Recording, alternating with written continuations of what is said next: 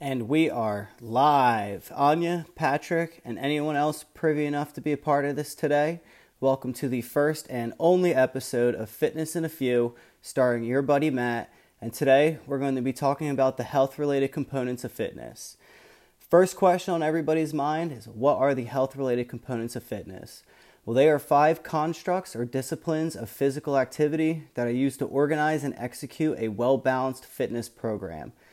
By incorporating these five components into your fitness routine, we can maximize our physical adaptations to exercise, reduce our risk of injury or termination from an exercise routine, decrease our susceptibility to chronic disease affiliated with a sedentary lifestyle, or just provide us with an overall pain free, disease free, and most importantly, long life. So, first up on the list, getting right into it, we have cardiovascular endurance. Now, this is also known as aerobic endurance, and it's a gauge of your body's ability to efficiently and effectively deliver oxygen to our tissues via the cardiac cycle. In layman's terms, what this means is your heart's ability to pump blood and that blood deliver oxygen to your major organ systems.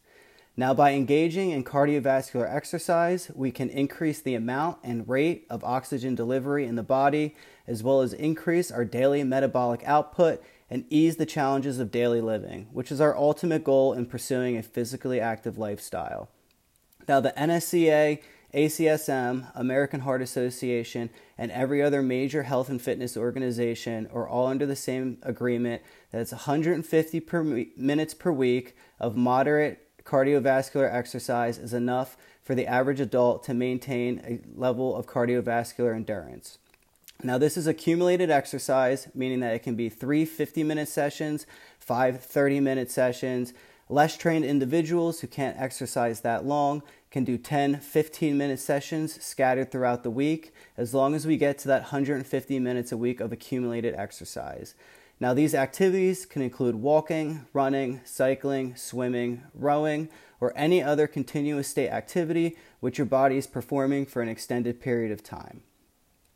Next up, we'll be talking about flexibility, which is hands down the most overlooked aspect of physical fitness, why it's thrown right at the top with cardiovascular endurance.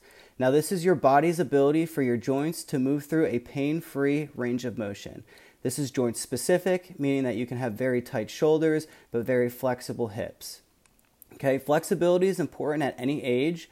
None of us have the ability to stop the aging process, unfortunately, but maintaining a prescribed level of flexibility will help keep you spry and agile moving into your senile years. Okay, having unhindered movement as we age can help increase our balance, stability, posture, coordination, and agility, as well as reduce the chances of requiring a sport related injury and over or overuse injury in our high functioning joints, such as the knees, hips, and shoulders, and can also help reduce lower back pain and accumulated strain of daily living.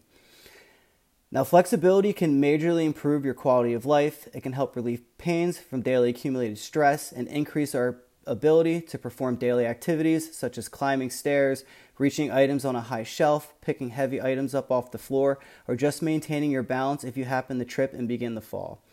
Now, like all of our listeners, I'm human too. I know how soul destroying stretching can be after a long day or a hard workout, but it is extremely easy to maintain an acceptable level of flexibility. You only need one stretch per major muscle group. Hold that stretch for 10 to 30 seconds and do this three times over for an accumulated stretch of 30 to 90 seconds per muscle group.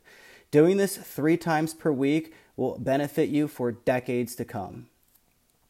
Third up, we have body composition. Now, this is your body's ratio of fat free mass to fat mass, i.e., how much muscle tissue you have on your body to how much body fat that you have.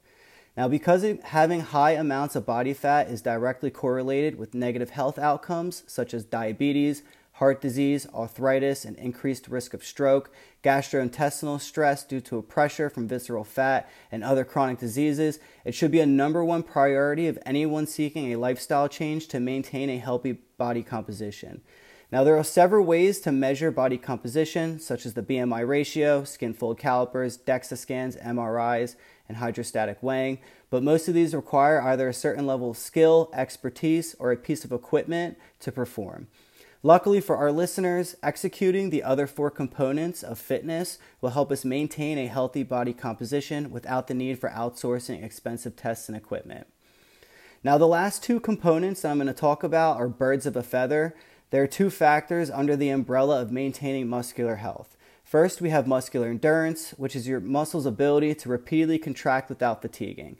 Activities such as cycling and swimming are great examples of muscular endurance, as a cyclist's legs and a swimmer's deltoids and back have to be resistant to fatigue.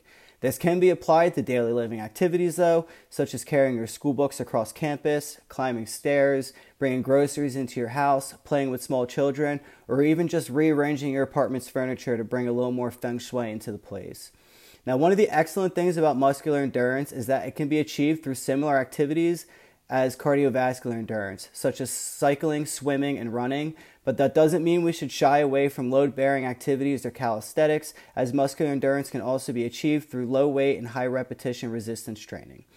Like flexibility, it's group specific, meaning that it can be high performing in one muscle group while being low performing in another muscle group. It's also group specific in the fact that our need and ability to build muscular endurance is specific to the individual and their goals. Cycling or circling back to my cyclist reference, their level of muscular endurance in their legs will be a lot greater in the lower body than it will be in the upper body due to the specificity of their needs. Which is why it's important to equally train every major muscle group so we can stay well rounded and resistant to the strains of daily living. Now, last up, we have muscular strength, and this refers to the amount of force our muscles can generate to perform a certain movement against a resistance. Like flexibility and muscular endurance, it is group specific, meaning that you can have strong quadriceps but weak shoulders, which just reiterates that importance of training every major muscle group equally and effectively. Now, muscular strength is more subjective to the individual compared to the other four components, as our goals for muscular strength are determined by the level of performance an individual wants to achieve. For instance, if we just want to maintain a healthy lifestyle, then we know we only need enough muscular strength to lift a heavy box or piece of furniture compared to an individual that wants to begin playing sports or compete in weightlifting competitions. The great thing about muscular strength, though, is that it can be a byproduct of training for muscular endurance. So, unless you have force related goals to physical activity, it is the easiest component to acquire in the list. By performing resistance training three times per week, with one exercise per major muscle group, we can efficiently build a level of muscular strength and endurance which will serve as a foundation for an individual to progress throughout their lifespan. All right, guys, that wraps up today's short and special presentation. Thank you so much for listening. Again, this is Matt Esposti, and I'll be signing out.